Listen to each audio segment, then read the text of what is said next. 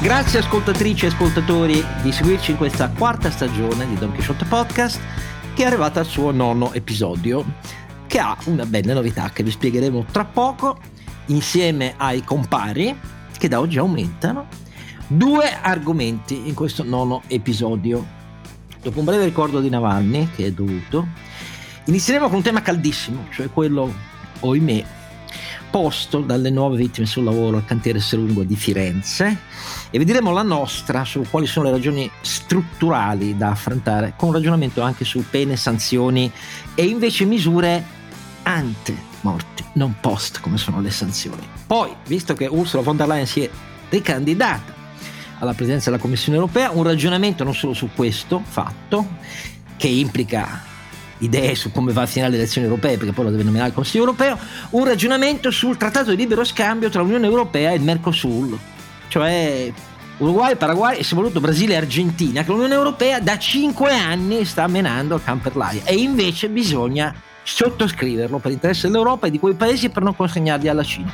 Qui non ho episodio.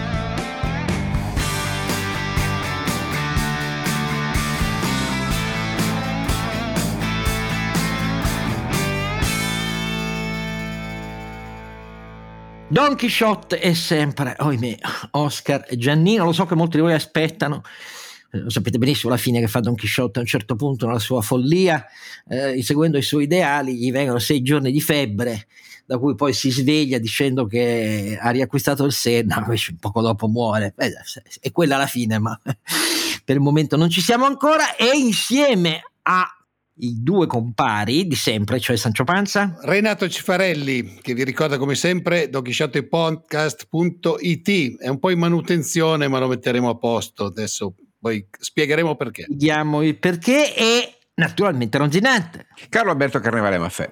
Ecco però, oltre a noi tre, da questa puntata c'è una new entry perché eh, alla fine lo sapete che in questo romanzo sugli ideali folli di cui Don Chisciotte è prigioniero, non gli altri due protagonisti che tentano di richiamarlo alla realtà, c'è un ideale che supera tutti, cioè Dulcinea del Toboso, Dulcinea del Toboso, cioè la dama alla quale eh, Don Chisciotte giura eterna fedeltà e dedica le sue folli imprese, figlie della follia, non della ragionevolezza, ideali. E, e, infatti abbiamo anche noi da questo episodio la nostra Dulcinea del Toboso, cioè Clara. Ciao a tutti, ciao a tutti, io sono Clara Morelli, autrice di Will e sono molto contenta di essere qui e dirvi che da oggi Don Chisciotte rientra a far parte della famiglia dei podcast di Will. Quindi due eh. community che si, uh, che si, uniscono è un bellissimo momento. Vedete, eh, vedete subito Cilia ci fa un bellissimo regalo, per così dire. E eh, grazie a tutti coloro che eh, fin dalle prime ore della giornata, quando è uscito l'annuncio dell'integrazione nostra nell'offerta di Will, da cui ci aspettiamo molto, come ovvio, perché è un aiuto non solo editoriale, è un aiuto per confezionare meglio il prodotto, è un'offerta integrata nelle tantissime cosa stupenda che eh, Will offre a tutti coloro che lo seguono e, e, intanto c'è anche questo bellissimo regalo di avere Dulcinea. Ma detto tutto questo, prima di passare ai nostri due argomenti, eh, però Oscar, fammi fare un commento su perché noi, banda di sciamannati Cavalieri della Mancia, abbiamo scelto gli amici di Will come nuovi partner tecnologici di contenuto e di organizzazione. Giustissimo. Eh, eh, eh, cioè, dopo una lunga gestazione, anche un, un lungo percorso di eh, conoscenza reciproca, abbiamo scelto Will perché, son, eh, perché è, è, un sostantivo, è, è, un ausiliare perfettamente donchisciottesco. Will è il sostantivo della volontà, ok? Ma è anche l'ausiliare del futuro. E direi che in queste parole c'è tutto il nostro essere sognatori. Eh,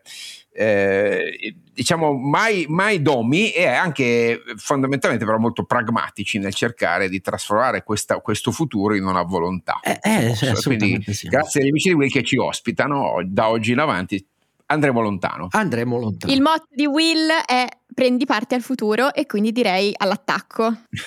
Bene, Infatti, grazie Clara. Naturalmente Dulcinea viene meglio perché lei è un pochino più giovane di noi, mentre io contemplo il futuro come una cosa che riguarda le generazioni a cui bisogna consigliare un mondo migliore. Tutto qui. Era tempo che avevamo bisogno di inserire in mezzo a questi boomer qualcuno di un po' più giovane. Esatto, a noi vecchi rocchettari per così dire. Allora, però prima fatemi dire qualche parola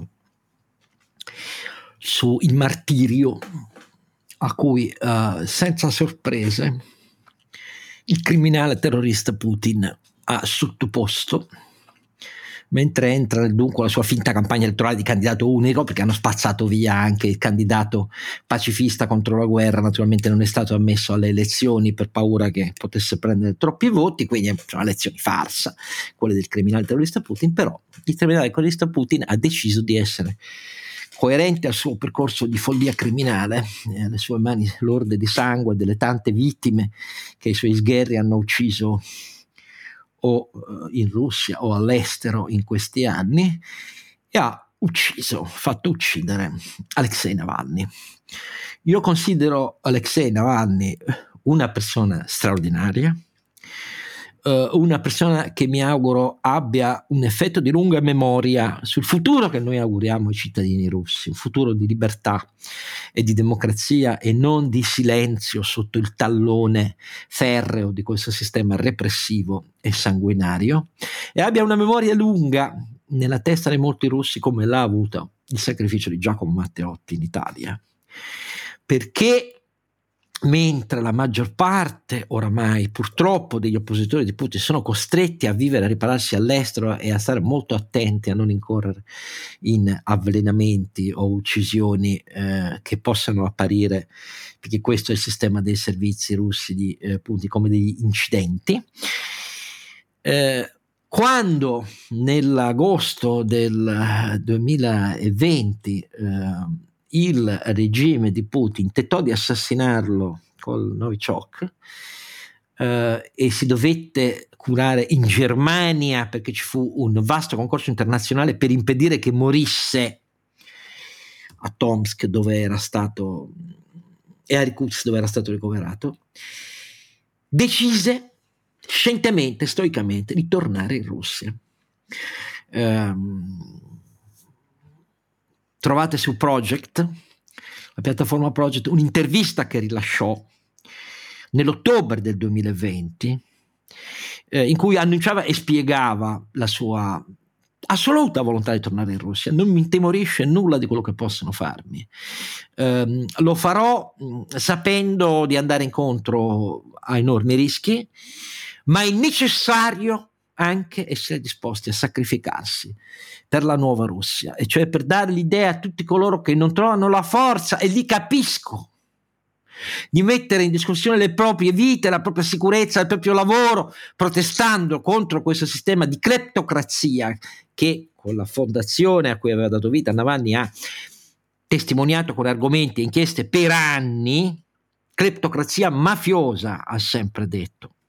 Navalny, però io torno perché resto un cittadino russo col passaporto russo, quello è il paese in cui voglio fare opposizione e costruire una Russia diversa. Parole da scolpire nella memoria di tutti.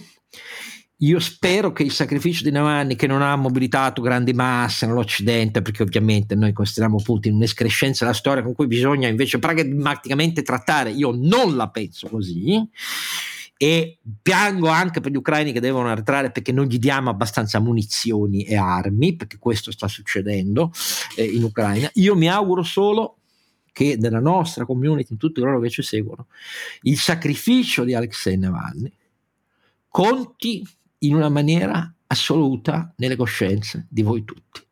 Questi gesti devono rimbalzare per generazioni come gesti che ispirino il meglio che c'è nei nostri cuori, il meglio che c'è nelle nostre teste, perché i valori della libertà e della democrazia vanno difesi anche a costi supremi, come ha fatto Alexei Navalny. E io di questo gli sono grato, non riesco a, a, trattenere l'emozione, lo sentite dalla mia voce, e a differenza di tanti non me ne vergogno, ho disprezzo assoluto per chi in Italia, come i leghisti e altri, hanno detto aspettiamo di fare chiarezza sulla morte di Navalny.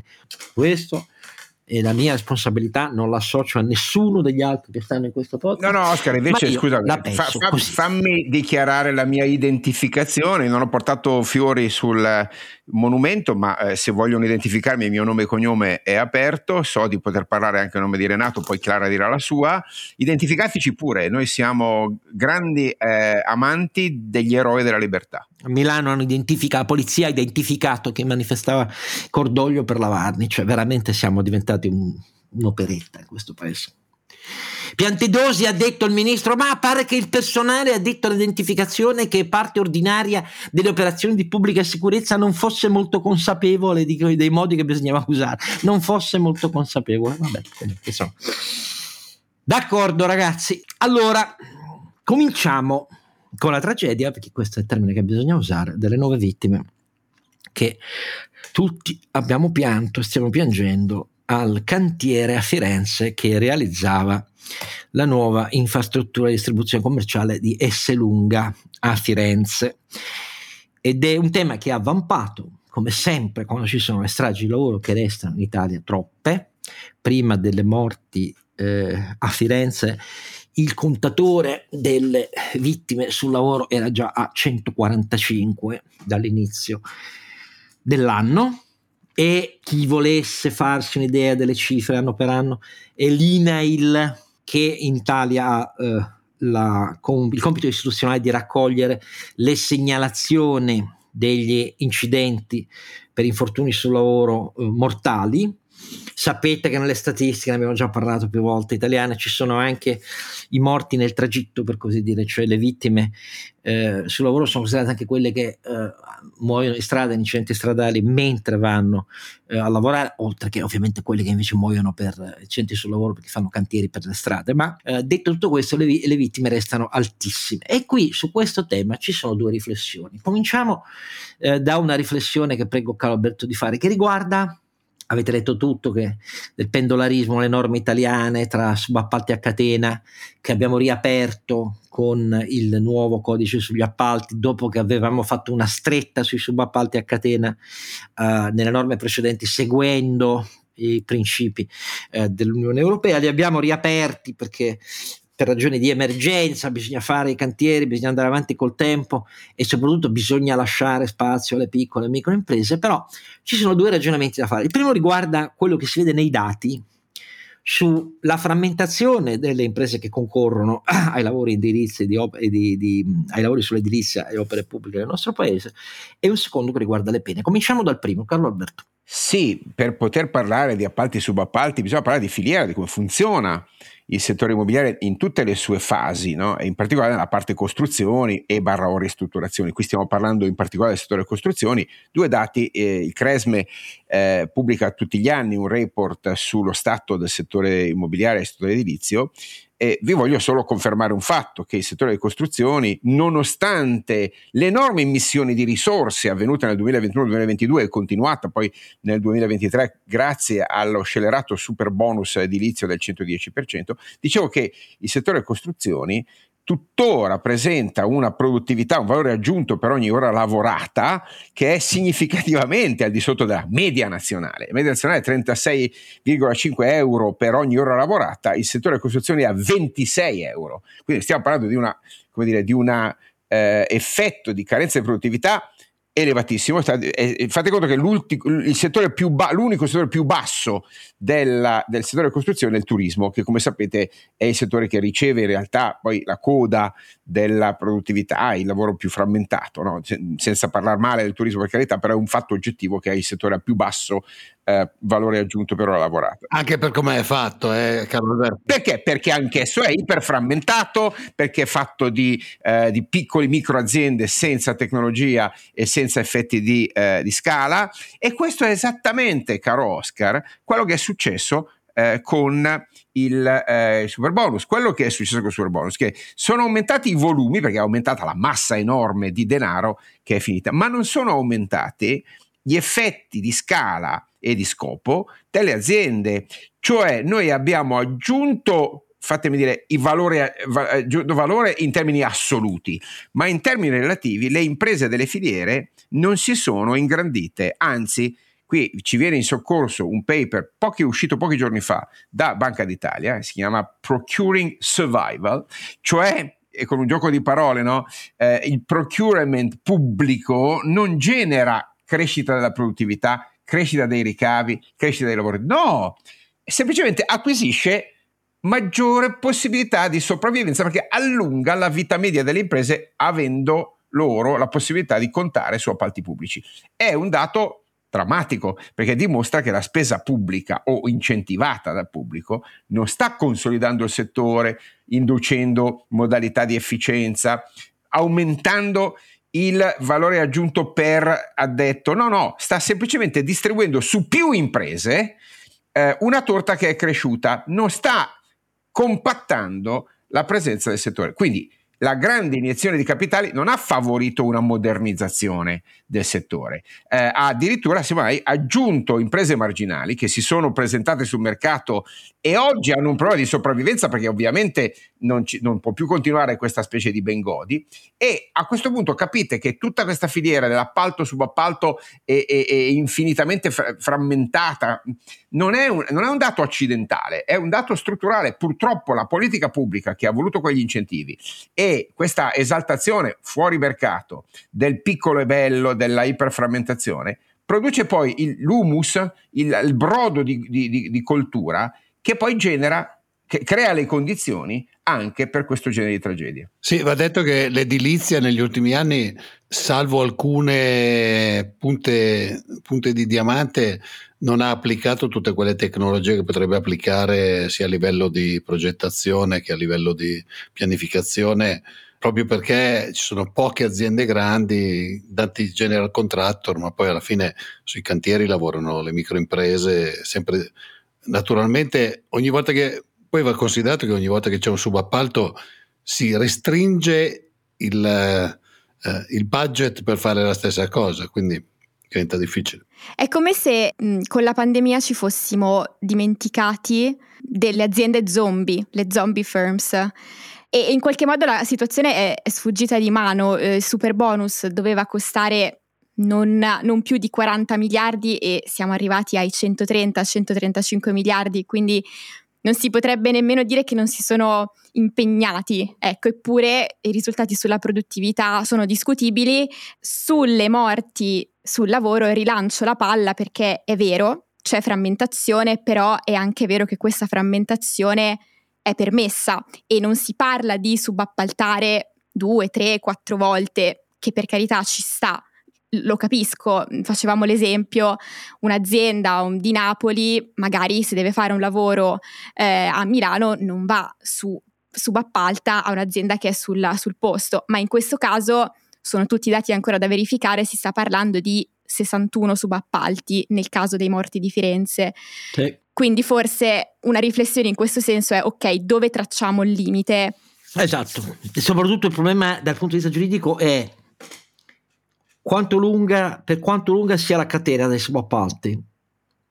Come si configura la responsabilità della prima stazione appaltante? Perché questo è il problema giuridico di fondo e, e ha moltissimi aspetti, qui non c'è il tempo di approfondire, ma dal punto di vista giuridico io per esempio non sono affatto convinto di quello che molti ripetono, cioè che la, stazione, la prima stazione appaltante abbia in capo la responsabilità anche di inefficienza di impianti di sicurezza, procedure di realizzo non conformi eh, alle regole, ai tempi dovuti per la sicurezza sul lavoro e così via, perché la responsabilità è, è, è personale, è, è, personale anche quando si incardina, secondo il codice civile e il codice penale, eh, sull'impresa che de- è, è, lì a lavorare, non sulla prima appaltante. Però è una questione molto aperta questa, perché um, una delle richieste sindacali, non a caso, è quella che la prima stazione appaltante sia responsabile in toto. E qui c'è una questione giuridica, però è vero che la lunghezza delle stazioni subappaltanti in Italia la politica l'ha voluta anche in occasione del nuovo codice di appalti del ministro Salvini perché bisogna salvare, tutelare le, le, le microimprese, mai aggregarle in Italia, eh, mai, mai, eh, bisogna salvare tutti i piccoli. E come diceva Clara poi, de, nel Covid, noi abbiamo fatto, peggio, non è che ci siamo dimenticati delle imprese zombie, I, gli oltre 300 miliardi di garanzie eh, pubbliche su... Servivano per, appunto, di credito per, per farle rimanere esatto, zombie. Le abbiamo fatte agli zombie abbiamo fatto gli zombie perché non c'è nessun criterio ex ante di valutazione di produttività, piani industriali, redditività, no, non c'era nessuno. Quindi siamo Alle proprio... zombie abbiamo buttato un po' di carne da mangiare, via. Allora, ehm, mettiamo anche in calce il paper a cui si è riferito della Banca d'Italia che è uscita ehm, di, da, da, da, parte di eh, alcuni eh, economisti perché potete approfondire meglio, ehm, questo è un paper che analizza Uh, e nei temi di discussione della Banca d'Italia, quindi lo trovate sul sito della Banca d'Italia, ma noi ve lo mettiamo, gli autori sono Matilde Cappelletti, Leonardo Giuffrita e, e Gabriele Vigatti. E la cosa singolare è che loro hanno lavorato, eh, devo dire, encomiabilmente su uh, un dataset eh, granulare che hanno costruito mettendo insieme più banche dati sulle imprese e si sono posti proprio il problema, ma qual è l'effetto sulla produttività, la crescita occupazionale, dimensionale e patrimoniale delle imprese della vincitrici di gare pubbliche? E, e, la risposta è che è, è, molto lunga e dettagliata, ma in generale quello che si capisce è che la domanda pubblica che si realizza vincendo una gara è sostitutiva di quella privata, induce le imprese vincitrici, quanto più sono piccole, a disintermediare, per così dire, eh, gare private e si aumenta la sopravvivenza, ma aumenta la sopravvivenza solo perché le banche a quel punto se hai vinto una gara pubblica non ti chiedono collaterali di garanzia e quindi è, è anche una concorrenza impropria a svantaggio invece di chi poi eh, ha i conti in regola e una patrimonializzazione migliore è, è un bel paper su, su cui invito tutti a riflettere, invitiamo tutti a riflettere quando pensate che lo Stato, come dice la Mazzuccato, eh, sia il nuovo soggetto della politica industriale. I dati dicono il contrario. Ma c'è un secondo aspetto su cui mi voglio fermare negli ultimi due minuti relativo alla, alle vittime sul lavoro. I numeri delle vittime sul lavoro in Italia sono abbastanza spaventosi. Se voi guardate il dataset dell'INAIL a fine dicembre 2023 e vi fate i vent'anni precedenti, trovate 28.000 vittime. Quindi è un numero abbastanza spaventoso. Leviamolo abbastanza. Qual è stata la via delle sanzioni che hanno perseguito i governi in di tutti i colori in tutti questi anni e pare anche questo si trovi di fronte a richieste di aggravamento delle sanzioni, si vuole introdurre nel codice penale l'omicidio sul lavoro come fatti specie ad hoc, i magistrati vogliono una procura nazionale del lavoro, eccetera, eccetera. La strada di aggravare le sanzioni, se uno pensa al ministro Orlando, per esempio, affidò ai colpi degli ispettori del lavoro che rimangono scandalosamente bassi come numero, questo è il problema nel nostro paese, il potere di sospendere l'attività di impresa che deve continuare a pagare i lavoratori, ma gli ispettori del lavoro possono sospenderla in caso di rilevate eh, insicurezze sul lavoro. Noi abbiamo sempre più esteso eh, le sanzioni nel codice penale, eh, articolo 589, eh, tra le aggravanti l'omicidio colposo c'è anche già quella sul lavoro con pene fino a 7 anni per i manager delle imprese che abbiano responsabilità ma il punto è che queste misure hanno un limite, secondo me, parlo da liberale, intervengono a morti avvenute. Io vorrei una misura costruita sulla cooperazione sociale, cioè di imprese e lavoratori insieme, che intervenga prima delle morti. La mia proposta è molto semplice e banale. Introdurre nei contratti di lavoro, in ogni azienda attraverso i contratti di lavoro, con incentivi di Stato, la benedizione del governo, del Parlamento, eccetera, una commissione paritetica, impresa, manager di impresa e rappresentanti dei lavoratori, che diventi l'interlocutore nella vita quotidiana aziendale di segnalazione da parte dei lavoratori di insufficienza o mancanza di ehm, aggiornamento o manutenzione degli impianti di sicurezza, segnalazioni su ritmi di produzione eh, eccessivi rispetto allo stato eh, degli apparati produttivi e alle condizioni di sicurezza dei lavoratori, tutto ciò che riguarda la sicurezza, con la garanzia al lavoratore segnalante di estendergli le stesse tutele che la legge ormai da quattro anni garantisce ai whistleblower, cioè ai segnalatori eh, in, all'interno dell'impresa o della pubblica amministrazione di eventuali sospetti o casi di corruzione e frode. E naturalmente questa garanzia significa che i segnalanti non vanno incontro con la loro segnalazione a nessun rischio di eh, azioni eh, discriminatorie eh, di vendetta che riguardi il loro salario, la loro prestazione d'opera, il loro orario, ehm, il loro spostamento all'interno del perimetro aziendale. Garanzia piena.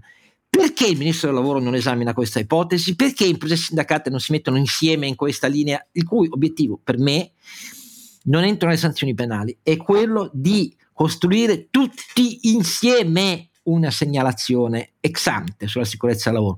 Certo, questa roba nelle microimprese italiane che non danno diritti ai lavoratori sarebbe problematica io sono per fare la guerra a quelle microimprese italiane, non solo perché la loro dimensione economica non è produttiva, ma perché sono quelle che danno salari da fame, non rispettano i diritti, non pagano i contributi, eccetera, eccetera, eccetera, come testimoniano tutti i dati di cui siamo a conoscenza. Questo è il mio piccolo contributo liberale per una sicurezza costruita con una diversa, veramente solidale convergenza tra imprese e lavoratori, cultura che sia volta a eliminare questi numeri spaventosi. Ora cambiamo argomento. Oscar, posso dire una cosa però, eh, visto che sono imprenditore. l'imprenditore. La vorresti tu? Allora, a me va benissimo, ma secondo me ci sono due cose su cui dobbiamo lavorare molto. Una è la cultura della sicurezza anche nelle persone, molto spesso Uh, soprattutto nel settore in cui sono io, metalmeccanica, gli incidenti avvengono per un eccessivo uh, approccio di, di, alcune persone al abbiamo sempre fatto così, l'ho fatto cento volte e non mi è successo niente.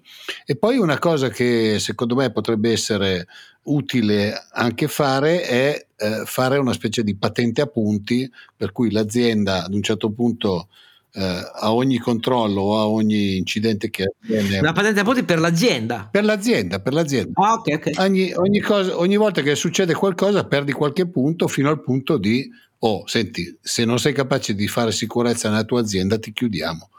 Io sono per le esigenze drastiche. Un morto, lo diciamo sempre, è fino troppo. Eh, ecco, ce ne sono. Se non sei in grado di mantenere sicurezza nella tua azienda, eh, l'azienda non vale la pena che rimanga però, aperta. Non so quanto tu sia maggioritario all'interno della tua constituency, però ti fa onore quello che dici. Credo di essere ampiamente minoritario. Sì, ecco, questo lo penso anch'io. Però, però questo non toglie che io possa dire le cose che penso. Dai. Sì, però Oscar, se posso, c'è un tema sul ruolo dei sindacati su questo, perché ovviamente essere coinvolti su questo, dal loro punto di vista, eh, lo, lo so per avercene parlato, è imbarazzante perché partecipare alla gestione aziendale anche in questa maniera gli toglie quel senso di eh, quella, quell'autonomia presunta o reale no, di negoziazioni. Laddove invece il modello giapponese, penso al modello Kanban, che non si occupa solo di ottimizzare i flussi di lavoro, si occupa appunto di prevenire esatto. eh, eh, la, eh, i rischi, dove a questo punto la sicurezza è un tema condiviso fra impresa e lavoratori. Carlo Alberto, io sono d'accordo con te, non è colpa mia se nel, in vaste parti del sindacato, non voglio generalizzare, prevale la cultura antagonista rispetto esatto, a quella sì. solidale. Io invece penso che all'interno delle imprese prima la costruiamo tutti, la costruiscono tutti insieme le forze che lavorano nelle imprese, una cultura solidale e meglio è per tutto, per le condizioni di lavoro, per i noi contrattuali, per le retribuzioni, per il salario aziendale.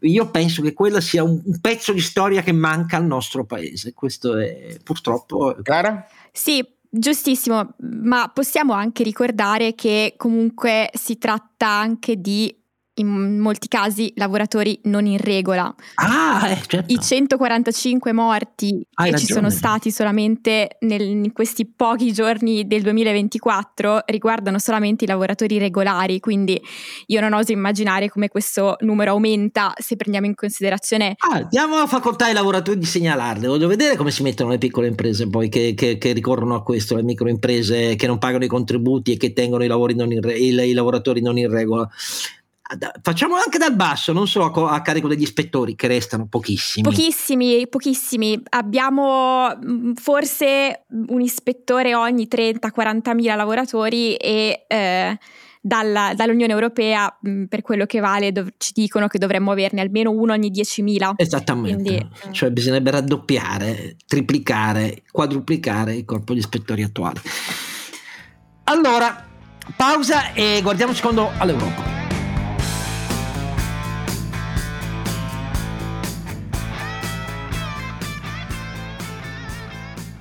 Io so che siete felici e state stappando alla notizia che Ursula von der Leyen si è ricandidata alla presidenza della Commissione europea. Si è ricandidata perché ovviamente c'era una scadenza collegata. C'ho qua una magnum, guarda. Eh, esatto, sì. Ma l'altra volta era candidata, non era mica candidata, la Spitzenkandidat non era mica lei, l'hanno nominata. Diciamo che stavolta si candida. Stavolta si candida perché c'era una scadenza interna al Partito Popolare Europeo che con ogni probabilità da tutti i sondaggi viene confermato alle prossime elezioni europee come la prima famiglia eh, europea ehm, confermata dal voto anche con i sondaggi in cui le destre vanno avanti, tutto quello che volete voi, ma si confermerà come prima famiglia europea. Nei sondaggi attualmente, a dire la verità, la maggioranza che poi ha espresso Ursula di cui vi ricordo, eh, furono decisivi i 15 voti dei 5 Stelle, tutti se lo dimenticano in Italia, ma è così perché Ursula von der Leyen passò per pochissimi voti e, e, furono veramente decisivi. Ovviamente ogni voto può essere decisivo, però i 15 voti dei 5 Stelle eh, furono molto importanti. Ma attualmente, a dire la verità, per quanto motte prendano i popolari nei diversi grandi paesi europei, i socialisti soprattutto, ehm, e Renew Europe, mm, che rischia di andare indietro, di non essere più la terza famiglia europea, dovrebbe continuare ad avere la maggioranza. Però, siccome la scadenza nella famiglia popolare europea era questa, o meglio il 21, eh, lei si è ricandidata e dietro questa candidatura, di cui sarei curioso di sapere come la pensate, cioè in realtà che giudizio dare di questa di questa. Facciamo prima un giro su questo e poi io voglio sollevare un tema che riguarda invece un trattato di libero commercio che l'Unione Europea voglio sperare firmi invece di continuare a perdere tempo. Che ne pensate di questa nuova candidatura? E cominciamo da Clara, dai, eh, per una volta ti sembra. Allora, eh, devo dire, non, non, mi aspettavo una sua ricandidatura, soprattutto ehm, vista la sua posizione molto delicata tra da una parte essere accusata di eh, non fare abbastanza per la transizione ecologica, insomma lei eh, rischia rischia di essere un po' ricordata come quella che eh, è stata troppo permissiva con i lobbisti dell'altra sponda, eh, ma d'altra parte l'Europa ha portato a casa anche degli importanti successi dal punto di vista della, della sostenibilità. Quindi ero, sono stata un po' sorpresa, devo ammettere, e sono anche molto curiosa di come andrà. Renato? Beh, eh, io voglio vedere di chi si circonderà perché noi abbiamo criticato molte volte il come sono state fatte alcune leggi eh, sulla transizione energetica. Eh, vediamo come, da chi si circonderà. Secondo me, ultimamente ha, ha fatto anche dei passi indietro da certi punti di vista poco capibili. Sembra quasi le giravolte che ogni tanto fanno i politici in Italia e che tipo di maggioranza avrà, perché molto si giocherà sul tipo di maggioranza che si riuscirà a costruire all'interno del Parlamento europeo e attraverso le grandi famiglie. C'è, c'è un po' di gioco anche in quello, però su quello sei più esperto tu, Oscar. Vedremo, io sono alla finestra, vediamo, non so se ci sono altri candidati alternativi. Alberto? Due fattori positivi secondo me. Uno è la continuità. In un'Europa in cui non sai mai chi chiamare al telefono, come direbbe Kissinger, no? non sai mai con, con chi parlare. Eh, avere qualcuno che interpreti una continuità era scon- quasi sconosciuta cinque anni fa, oggi tutto il mondo la conosce e la identifica con l'Europa. È importante in un'Europa che non ha un'identità ancora formata che il mondo associ una faccia a un'istituzione. E poi perché è stata sufficientemente poco tedesca nonostante fosse stata disegnata per quello, essere fondamentalmente un'estensione di Angela Merkel, è stata europea. Sta incarnando, ha, ha provato a incarnare con qualche limite certamente, ma ha provato a incarnare un vero spirito paneuropeo, una cittadinanza eh, non nazionale.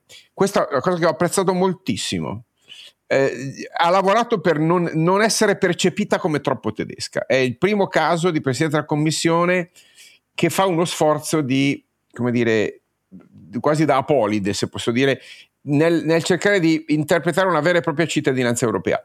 In contrasto con tante forze politiche, ricordo l'Italia che si lamenta che, so, che il commissario europeo all'economia non fa gli interessi del paese, non li deve fare, ha giurato di non farli, e qui forse la gente si dimentica come funziona poi la Commissione europea che giura fedeltà all'Europa e non ai singoli paesi. Ecco, secondo me ha incarnato correttamente questo e eh, se riusciamo, indipendentemente dalle sue capacità personali, che possono essere migliori o peggiori, no? ma certamente se riusciamo a dare continuità, quindi un'immagine, un tema di comunicazione se volete, e a dare il segnale di eh, non essere una, un manuale cencelli di divisione. Ma ancora una volta una candidatura che a questo punto nasce dall'Europa e non nasce più dalla, dal turnover del manuale Cencelli, io penso che sia una cosa positiva che possa continuare nell'attività che ha cominciato nel 2019.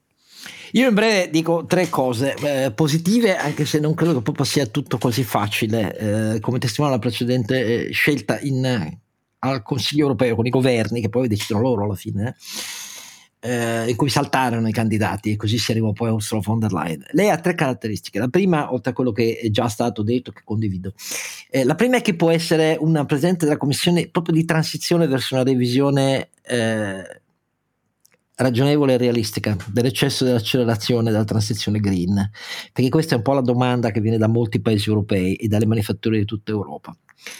Cioè non è Timmermans, insomma, ecco. E quello che dice Clara è giusto, ma questo la può identificare come un, uh, una leader di convergenza verso l'idea che rispetto alle altre aree del mondo stiamo accelerando troppo. Non ho dato giudizi, sto semplicemente dando una condizione di fa. Seconda cosa, Uh, ancora all'inizio del 2023, fino a febbraio-marzo del 2023, uh, Ursula von der Leyen, andando fuori dal mandato del Presidente della Commissione europea, in, disc- in quattro grandi discorsi pubblici, richiese uno sforzo che è quello che dice Mario Draghi sempre, anche nella premiazione recente uh, negli Stati Uniti, cioè quello che l'esperienza di strumenti finanziari cooperativi come Net Generation EU e Sure è la strada che l'Europa deve continuare a battere, perché altrimenti gli incentivi per i trilioni di euro necessari per realizzare le transizioni e per diventare i campioni green o per diventare i campioni della sostenibilità, come dice la uh, Due Diligence uh, Directive, eh, non ci sono, non sono paragonabili rispetto ai trilioni di dollari mobilitati dalla Cina e dall'India. Poi a un certo punto il Consiglio eh, europeo gli ha detto smettila perché attualmente non c'è nessun grande governo europeo che è su questa linea, però intanto è la linea del futuro, è quella che Mario Draghi sempre ripete perché dice i, i paesi europei, anche i più grandi, devono capire che da soli nel nuovo contesto mondiale, Cina e Stati Uniti, e di questa instabilità geopolitica e geoeconomica oramai permanente, da soli non ce la possono fare. E lei ha questa visione. E la terza cosa è che non ha mai avuto dubbi sul sostegno all'Ucraina. In questo è stata coraggiosa, anche quando la Germania le aveva invece, lei non era su quella linea. Io ricordo tutti che fu Mario Draghi a far cambiare idea a Macron e, al, e a Scholz, portandoseli insieme in treno a Kiev per la prima volta per aprire immediatamente il dossier eh, della partecipazione eh, futura da costruire secondo le regole europee all'Unione Europea, che è stata una garanzia che è venuta grazie a Mario Draghi. Ursula von der Leyen è sempre stata su questa linea anche quando Francia e Germania avevano all'inizio dei dubbi dopo l'invasione da parte dei punti dell'Ucraina. Sono tre buone credenziali, però dal mio punto di vista. Ma voglio dirvi una cosa è rinata un po' di attenzione in Europa, meno male, su un tema, il uh, trattato uh, di libero commercio tra Unione Europea e Mercosur, che ha una storia lunga perché nasce dal 1999. Hm? Mercosur, cioè significa Argentina, Brasile, Paraguay, Uruguay. E dal 1999 a oggi l'Europa ha solo preso tempo. Ha solo preso tempo perché, in buona sostanza, in Francia, ma non solo in Francia, come avete visto nella protesta degli agricoltori di cui ci siamo occupati da due volte nei nostri ultimi podcast, c'è una grande apprensione del mondo agricolo europeo per eh, l'arrivo attraverso un trattato di libero commercio delle derrate agricole, cerealicole e non solo ehm, da parte di Brasile e Argentina. Questo freno è un freno del tutto economicamente ingiustificato, cioè rispetto alle potenzialità bilaterali che il trattato aprirebbe in quei paesi per due ordini di ragioni. Primo, questi paesi si sono abbastanza scocciati dell'atteggiamento dell'Unione Europea perché l'Unione Europea ha voluto poi con un addendum che è rimasto riservato per un anno collegare anche al Trattato di Libero Commercio l'adesione dei paesi del Mercosur agli standard della transizione green e della digital due diligence delle imprese europee e, e i paesi del Mercosur hanno detto scusate noi non siamo in condizione di abbracciare i vostri eh, obiettivi così sfidanti e, e, e, allora ci rivolgiamo ad altri. Infatti, l'Uruguay ha appena firmato due mesi fa un accordo di commercio con la Cina La Cina si è fatta avanti con il Brasile, eh, con Lula. Il Brasile quest'anno ha la presidenza dei G20. Noi abbiamo in realtà, dopo le elezioni europee, pochi mesi per chiuderla questa, questa vicenda del trattato. Ricordo a tutti che oltre alle derrate agricole, questi paesi hanno immense quantità di materie prime necessarie eh, all'Europa eh, per esempio il litio in Argentina, esattamente come quei paesi, Brasile e Argentina, spalancherebbero, e anche l'Argentina di Milei oggi, spalancherebbero le braccia a investimenti europei, infrastrutturali e non solo eh, in quei paesi dove tra l'altro la presenza italiana è molto forte, come sapete. Allora, non ci facciamo tappare gli occhi dagli agricoltori, per favore rispetto a interessi che sono molto più ampi e rispetto al fatto che l'Unione Europea dovrebbe considerare prioritario avere un rapporto privilegiato di libero commercio con quei paesi, vista la loro storia degli imperi ispanico e portoghese. Privilegiato e non lasciamoli per favore ancora una volta alle potenze asiatiche, soprattutto la Cina, ma guardate che anche Taiwan, Hong Kong e cose stanno dandosi molto da fare in quei paesi, perché noi siamo solo specialisti nel perdere tempo. Questo secondo me è un gravissimo errore ho visto qualche pezzo anche sui giornali italiani. Eh, io spero che nella campagna per le europee questo tema veda parlamentari, le famiglie politiche in cui io spero di più nel prossimo Parlamento europeo e per i prossimi organi europei abbiano l'intelligenza di dire che non dobbiamo anteporre interessi corporativi a interessi invece che sono di molto maggiore portata e respiro geopolitico, geoeconomico e sul complesso delle loro economie e delle nostre economie. Non so come la pensate voi tre, chi ha qualcosa da dire su questo?